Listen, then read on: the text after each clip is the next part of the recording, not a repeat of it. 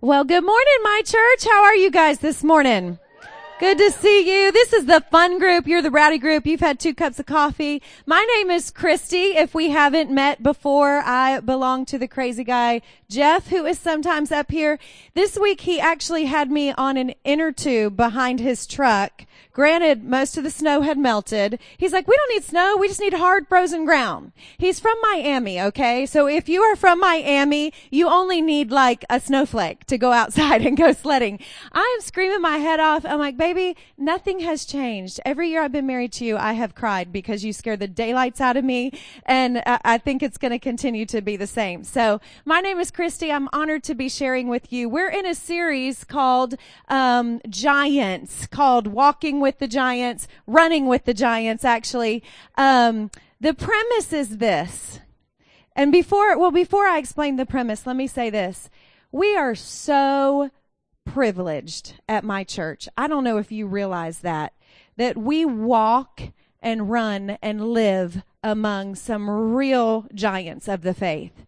And I don't say that because they're great men and women. I say that because God has done some crazy miracles with the people who call my church home. I mean, like stories that you thought there could never be a good ending to that. And God has completely redeemed and transformed. I hope you come back next week for our nine year celebration because you're going to get to hear some real life stories of people just like you that you think, how in the world did God ever turn that around? He did and he can. And there are people sitting around you that he's done it for. And so our hope and our prayer is that you can cling to one of those stories. I sat after the first service with a young girl who's like, help me. My husband's on drugs. He went from being like dad of the year to like, doesn't even know who my children are. And what do I do? And a, a woman sitting right behind us said, here's my number. Baby, I've been there. Here's my number. You call me. You come to my small group. That's what I love about this place is that we walk among some giants here. Go ahead and get the band's autograph because they're going to be famous someday. There are people on this stage, they play in front of 20,000 people, they play in front of 200, they pay, play in front of 20, all the same. They love Jesus. God has transformed their lives, and we are blessed to live and walk among some of the best of the best. Not everybody has that. Some places you go, you think you have to have your act together before you walk in, not here at my church. And so this series is about encouraging your heart by looking at real life stories of people from the Bible. We're blessed that we have some real life stories here and now, but we're looking at Hebrews chapter 11, which is kind of the hall of fame of the Bible of real people in real places who God pursued and chose and transformed their lives. And here's the interesting thing. If you read Hebrews chapter 11 ever, this is just kind of good for us in the here and now to know everybody's life could be summed up in about two or three verses. Do you realize that someday your life is just going to be a story? It's just going to be summed up in a few little phrases of a story. I don't say that to, to discourage you. I say that to encourage you. How do you want your story to be told someday? See, some of us are in a place of life where we're looking around at our story and we're not real happy with the way the story's being written right now. Anybody feel that way or been in that place where you had dreams and you had goals and you thought all of these things were going to happen and you're looking around and like, life isn't turning out like I thought it was going to turn out. I want to say to you today, hang on. Don't give up. There is more possible for you than you could ever ask or imagine. And God isn't finished with your story. So we've been looking at these people who lived life like us and struggled through life like us and God came through and was faithful to them. And we've been using their stories as if we they could like literally come out of heaven and sit with you and have coffee with you. Today we're going to talk about a woman named Rahab. If you read Hebrews chapter 11, there's only a few women mentioned. She's one of the women who is mentioned. And guess what she was known for? She was a prostitute. All right. If God can use her and turn around her story, he can turn around any of our stories. So if we could sit and have coffee with Rahab, we're going to talk about what Rahab would say to us if she could say, hang on. I was a prostitute. I went from being a prostitute to being the grandmother of Jesus himself. All right? If God could do it for me, he could do it for you. Will you pray with me and then we'll get started? Heavenly Father, we come before you. God, we know that there is nothing we can do apart from you. God, some of us, we're in a season of life where we look around and our story is not going the way we had hoped. So, God, I pray that this morning you would give us hope. You would remind us that you are working things out for us, even when it doesn't seem like it. We love you, Jesus. Speak to our hearts. In your name we pray. Amen. There's a verse we're kind of basing this whole series off of running with the giants. It's Hebrews chapter 12 verse 1. It says, therefore, since we're surrounded by such a great cloud of witnesses, the picture is like there are literally hundreds, thousands of people in heaven who've already lived this life and they are like in the stands now cheering for you. You can make it. If we could come back and tell you anything, here's what we would say. Throw off everything that hinders you, the sin that entangles you, and run with perseverance. Don't quit. See, some of us, I believe we are so close to God coming through so close to God fulfilling things that you feel like He has promised to you, so close to seeing your dream happen. But the, the difference between us getting there and not getting there is that word perseverance. See, God can't be faithful if we don't persevere. He can be. He, there's nothing else. He, he cannot be anything else but faithful, but we sometimes take a detour. I read the end of this verse and it says, run with perseverance the race marked out for us. Some of us are sitting here this morning and we're like, I'm not real happy with the race marked out for me. Not right here at this point. I mean, I'm not where I thought I would be at this stage of life. Anybody relate to that? If they could come out of heaven, they would just say, hang on. Where you are right now is not necessarily where you will end up. God is able to do more than you could ever ask or imagine. So just this message today is for everybody who's just a little bit discouraged about where they are in life right now, about the race that's been marked out for them. I think if Rahab could come and sit with us today and have coffee with us, the woman who went from being a prostitute to being a grandmother of Jesus in the line of Christ. Can you imagine Rahab in kindergarten? Do you think the teacher said, What do you want to be when you grow up? Do you think she raised her hand and said, Oh, I want to be a prostitute? no, I'm sure her life was not turning out like she thought it was supposed to turn out. A lot of us, we had dreams and goals, and we're halfway through life thinking, God, what, what about my dream? What about my goal? Where are you in all of this? She would sit down, and I think one of the main things she would tell you is calm down, take a deep breath, let God write your story. Just hand over the pen, let Him write your story. You know that Psalms 139 verse 16 says, Every day of your life was written in his book before one of them ever came to be. I know that's a hard, a little bit hard for some of us to swallow because you think, well, then why have I? Why did my husband leave me? Why did this happen? Why did I suffer this abuse? Because sometimes we take the pen back from God and we, we write a few chapters of our own story. Sometimes God writes our story with pain in it because he knows that pain is the only thing that's going to get your hard headed self to the place that he needs you to be to do the amazing things that he wants to do for you. So some of the things we took the pen and we caused, some of them we didn't cause. And those are the hard ones because that's when we have to trust that God is a God who's good and he is a God who is loving. See, you know that everything that makes us reject God is not really God. If God was standing here face to face with you today, I am convinced you would run to him. You would throw your arms around his neck. You would feel his love and his grace and his mercy. But there's a lot in life that we interpret as God that's not really God. There's a lot that people do to hurt us and we blame God for it. A lot that family members do to hurt us and we give God the, a lot that churches do to hurt us. And, and we misinterpret that as God most of what we reject about God is not God. I think Rahab would say that to us. God is loving and he is good. And I have experienced shame and dysfunction as great as, just about as great as any woman could ever experience it. And I'm telling you, if God could take my story and turn it around, just let Him write your story. Turn over the pen and, and let Him write it. How do you do that?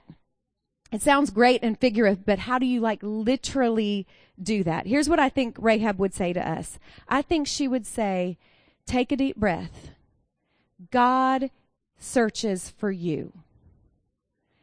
You think it's all about you and what you're doing and what you're not doing and what's happened to you and what hasn't happened to you. Just calm down. We have a God that from page one in the Bible all the way to the end of the Bible is constantly pursuing us.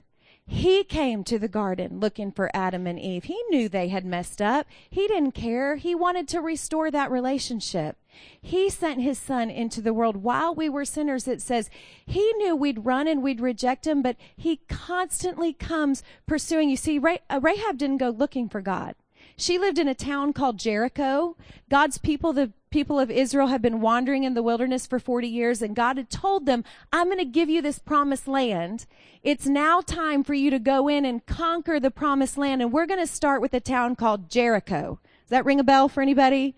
Remember a song that goes with that? Joshua fought the battle of Jericho, right? Um, they were going to go into Jericho. They were going to start there, taking over the promised land. And when they went into the town, they just happened, I don't think it was on purpose unless it was to get information, they happened to go first into the house of Rahab, the prostitute. Now, these were men living under Jewish law. If they had taken part in any of that, they would have been killed, okay? I think they were there to get information. But imagine you're Rahab. You're running uh, you're you're basically running a, a prostitution camp. And you know you've heard about this God who's done these miracles and these great things, and you're afraid that your town is about to be annihilated.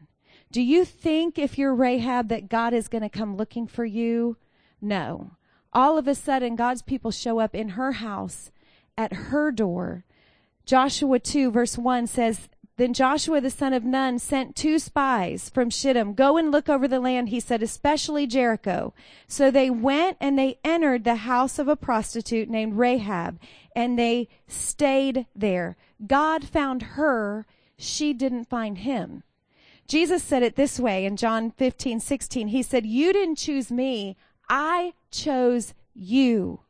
I appointed you to go out and produce lasting fruit. I want you to believe this morning because of the people that you're sitting next to and some of the stories that you're going to hear next week. You saw Richard who gave announcement. Some of you've heard Richard's story. Lost everything that was dear to him. And God said, Nope, Richard, I'm not done with you. I have a second half of your story to write. I'm going to restore. I'm going to give you a new wife. I'm going to give you a new family. I'm going to give you a new hope. And Richard has now walked 70 men in our city through the redemption that he experienced from God. What if he had given up in his dark stage? I look at Ed and Susan and I think it's so ironic that they gave their life to like selling houses and real estate in our city. They're like the best of the best in the city at selling houses. No offense if you're in real estate. Ed is now the trainer of the real estate people, so he's not in competition with you. But, um, God is now using them in the second half of their life to feed every homeless person in our city. I mean, how ironic and crazy is that? Had they settled and said, This is enough, we have a nice, comfortable life, we can just keep selling houses. Um, God wants to use your giftedness, your passion, the things that you're good at. He wants to use your past mess and turn that all around to write a story that is greater than you can ever imagine. And you don't have to go looking for it. You just have to have faith. You just have to persevere. Just have hope that He is not done with you yet. When He is ready, He will come looking for you, just like He did for Rahab. I think Rahab would say, Calm down. God's going to come looking for you. Just calm down. All right? The second thing I think she would say is that God makes a way for us to be in his story. He makes a way to write you in. We're talking about a prostitute. If God can make a prostitute the grandmother of Jesus, I promise you, he can use your story to bring hope and salvation to someone else. The spies said to her, listen, she basically starts begging for her life. Like, we're all afraid of you guys. We've heard about your God. We know that you're about to conquer us. Would you please spare my family? She just begs for her life. And they tell her, we will spare you if you will take this little scarlet cord. It's a red scarf, basically, and hang it in the window. It was symbol, a symbol for the blood of Jesus that would cover us someday. And they said, Rahab, if you'll just put this scarlet cord in your window when we come, picture this. Anybody, any of you see the Georgia Dome come crashing down? Anybody watch that on TV and you saw the whole, shh, okay. Imagine the Georgia Dome coming crashing down, but one little spot standing. That's what God did for Rahab.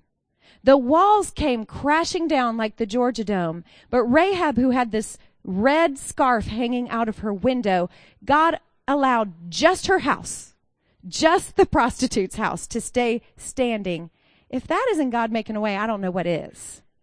He can do the impossible. Imagine being Rahab and it's like an earthquake and everybody's house is falling down except for yours. It was a symbol to us that it doesn't matter what is coming crashing down in your life or in your home. If you are covered by the blood of Jesus, you will get through it. He will make a way. One of my favorite verses in all of scripture is Psalm 77 this is one you like write down. Write it on your mirror and lipstick if you have to. Put it somewhere in your truck. You've got to have this one close by. Psalm 77 verse 19 says, Your road led through the sea, your pathway through the mighty waters, a pathway nobody knew was there.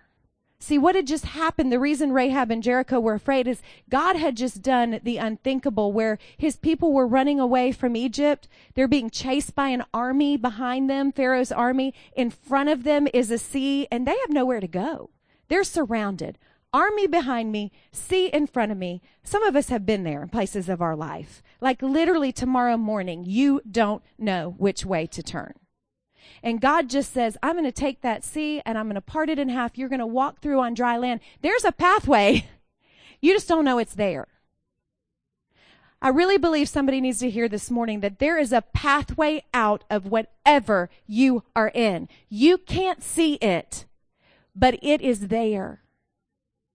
And God, at just the right time, He will make a path that nobody knows is there and He will reveal it to you at just the right time. I look at this building and this building reminds me of that pathway. When we first came here to start my church, we couldn't find a place to have church we had a few people, maybe 30 that wanted to have church. We had sold some stuff. We bought some chairs. We bought some sound equipment, but we didn't have money for a building. You know, we were kind of hoping to start church and maybe rent something. And we, we walked the, the people who helped us with that original group. We walked every building in this city. I mean, every single one. We had a contract with the movie theater and we're like, yes, we're going to have church at the movies. Wouldn't that be fun? Y'all get popcorn in your shoes every time you come. Um, the, the movie theater changed their mind they, they weren't going to do that. Then we had a contract with CSU, some legal problem, and they changed their mind. So we're like, we're about to start my church and we have no place to meet.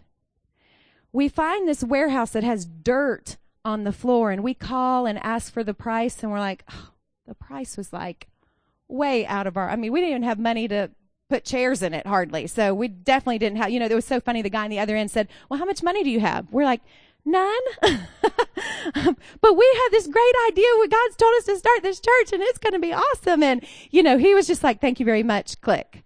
So, um, you know, being the crazy people that we are, we decided, you know, we're either going to pack up and move somewhere else or we're just going to call one more time.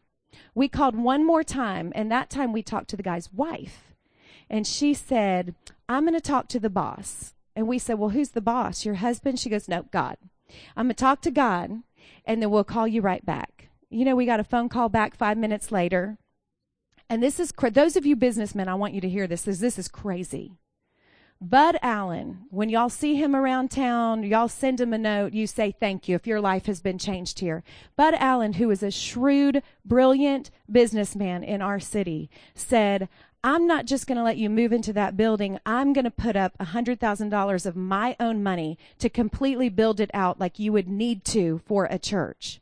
Now, sometimes businessmen will do that if you sign your life away for five or 10 years and promise to pay it all back. There was no contract.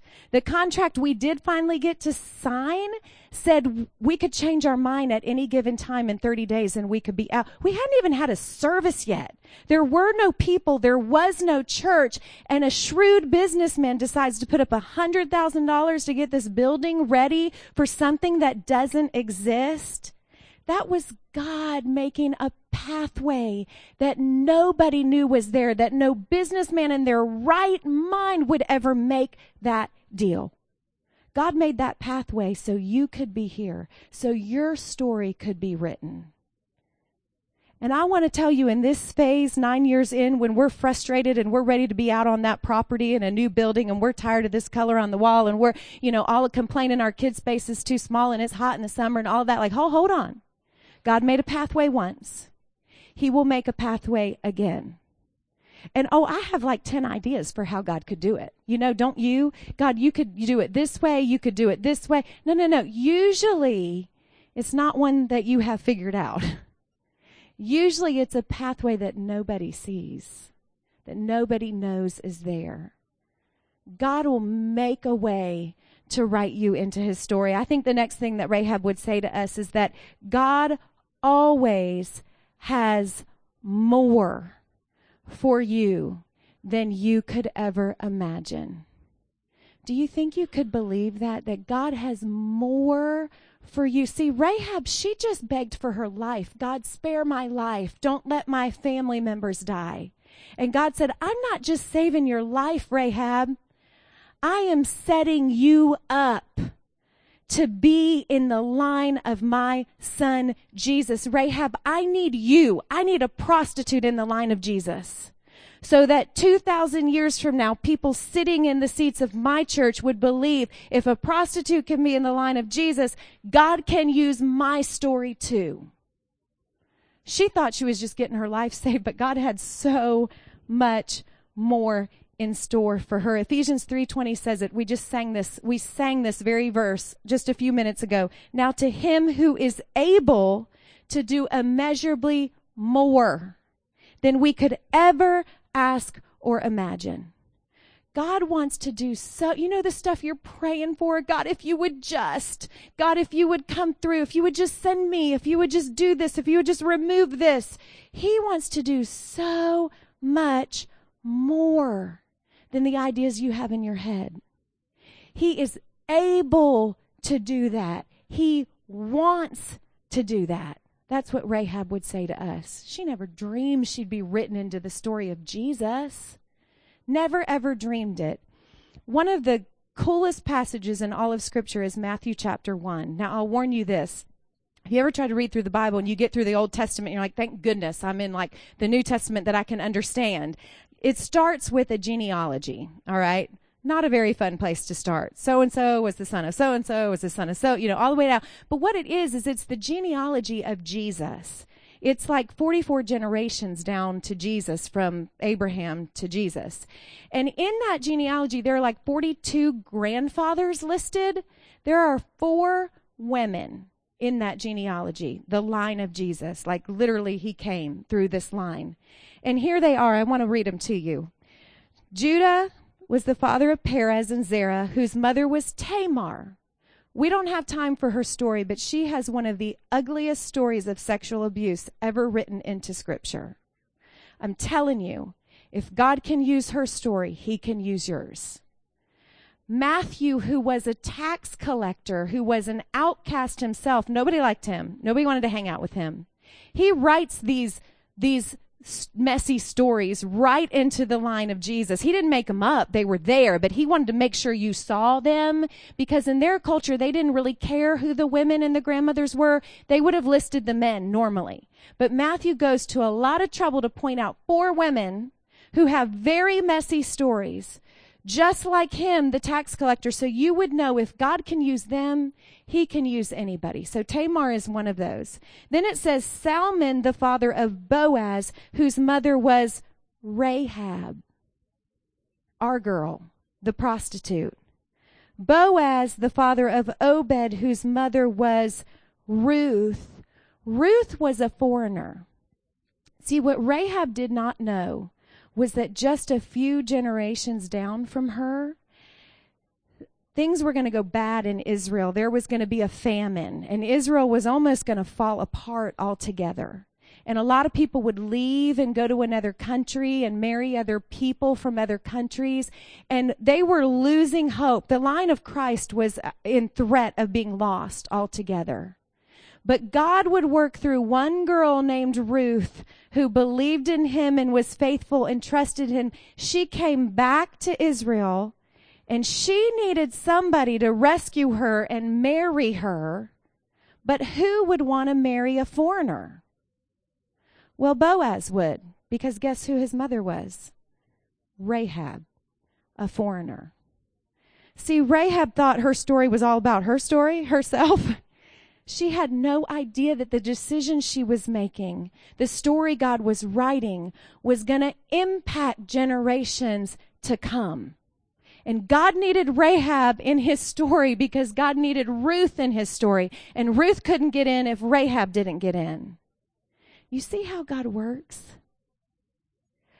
I love, I sat here between services and I introduced this sweet wife whose marriage has fallen apart. Her husband's on drugs. Girl sitting behind her says, Here's my number. Come to my small group. Here's what she said. She said, We have a pot in our small group, and we have written everything that we've been through divorced, sexual abuse, porn addiction. I mean, she was just naming them. You know, if your jaw hadn't dropped, it can't drop any further. She said, We put that in the pot so that when new people come in, they can read it and they can know that their story is not too messy to be in this group. This is God's pot in Matthew chapter 1. He put these names in the pot so you could know that your story is not beyond his reach. He wants to do more than just save you for heaven. Listen, I think this is really important to us in Columbus, Georgia, because we live in the South, in the Bible Belt, where it's kind of cool to be a Christian. All right? We all have a Bible verse on our Instagram profile. I wholeheartedly believe that God did not save you to be a verse on your Instagram feed. He saved you for more. He wants to do more than you could ever ask or imagine. And it goes way beyond you just naming yourself as a Christian. No, He wants to use you to change the world. We've had people leave this church and start churches in Mexico. We've had people leave here and start all kinds of ministries. This is a sending place. We never wanted to be a place where everybody came and stayed and was comfortable. We wanted this to be a place where people came and their life was radically changed. And we send you out all over the world to do more than you could ever ask or imagine. We believe that is what God has planned for you.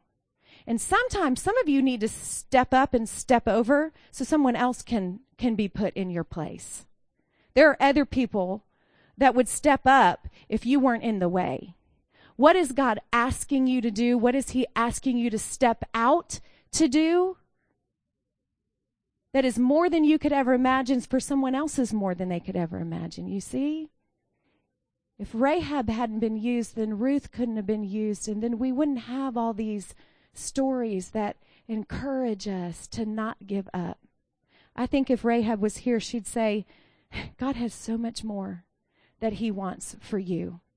The last thing I think she'd say to us, because, you know, we tend to put it on, we turn this all back into like, well, what do I do?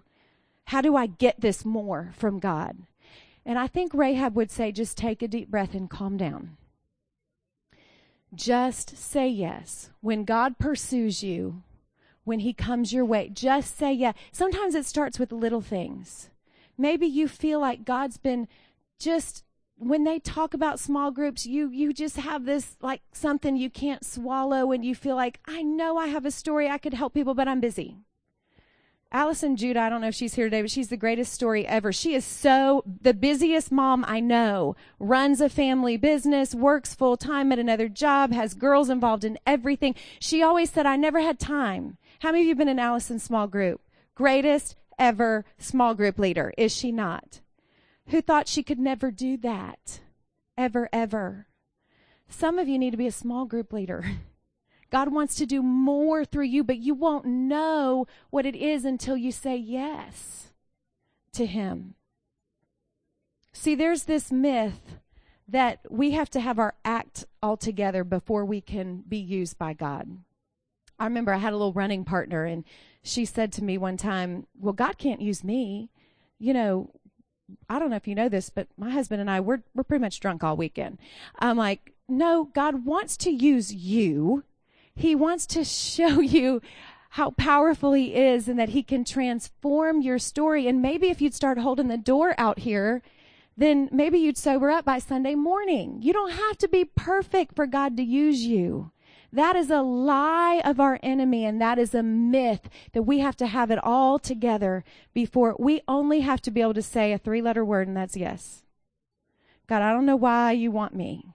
But if God can use a prostitute and put her in the line of Jesus, he can use you.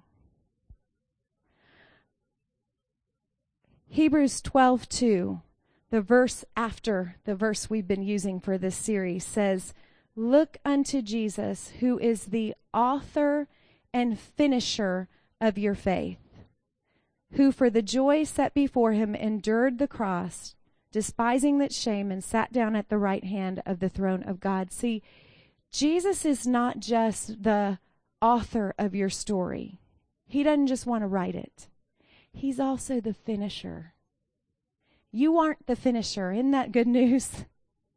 He's the finisher.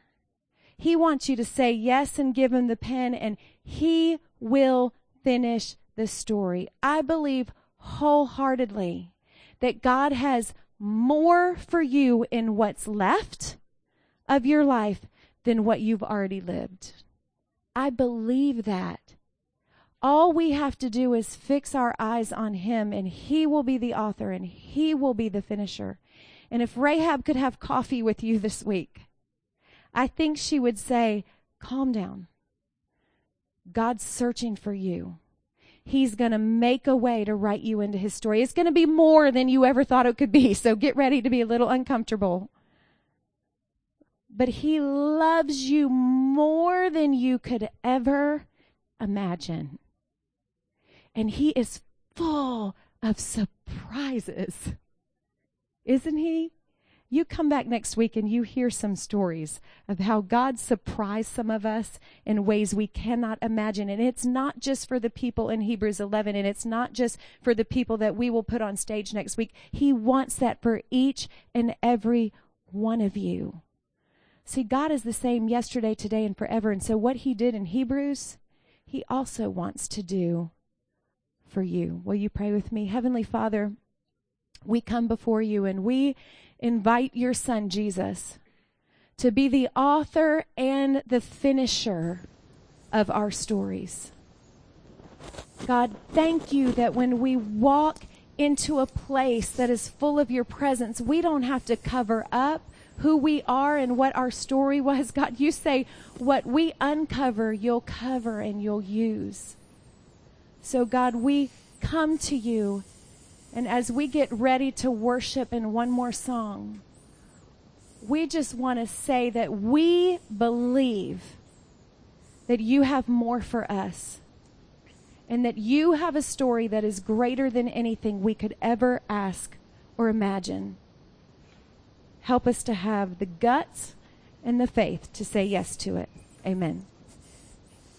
Y'all, what a what a great message of um, of God's sovereignty and our faith and our perseverance and how that works together. And I kind of got it's like I got a couple of things just in listening to to Christy and at the last part of that message that God wants more for us. and I and I, th- thought about something that I read last week, and I, I hope I don't butcher the quote, but he said, "God wants you to get." where God wants you to get more than you want to get where God wants you to get. And that's and it's because he loves us that much. And the the other thing I thought Christy was talking through a little bit of, of Matthew chapter 1 the genealogy and and I'm one of those weird guys that I love. That's like one of my favorite passages in all of the Bible because I want to study each one of those guys and each one of those women just to get this perfect image of the way that God uses all of us right in the middle of our unlovableness, right in the middle of us being jacked up and broken. He can use us to paint just the most beautiful picture ever. And so I just want y'all to think about that uh, about that this week. We are. I want to call our host teams because we're at a, a, time of our service where um, where we're going to worship through giving. And I, and I know I don't know a lot, but I know this. I know that God wants us to trust Him. A lot of times we'll trust Him with uh, we'll trust Him with our lives. We'll trust Him with our relationships. We'll trust Him with work. We'll sit get on our knees and pray because we want to get this or get that. But one of the, the the hardest things that all of us will trust him with, it's usually the last thing that we'll trust him with, and that is with our stuff, with our money, with our finances. And so I would challenge every single one of us to step out and to trust him with our finances. I want to pray. We're going to take an offering. I want to pray over over that. Lord, we, we love you today. Um, Lord, I pray that you will let all of us uh, trust you with our stuff. Lord, we pray that, that as we take up this offering, that you're going to take it and you're going to use it to build your kingdom. You're going to do incredible things with the uh, with the ministries in my church for uh, uh, things in our city and things in our state. You're going to multiply all of that. You're going to do great things uh, even in the world. And Lord, we, we thank you uh, and we love you and you, we commit that all to you in Jesus' name.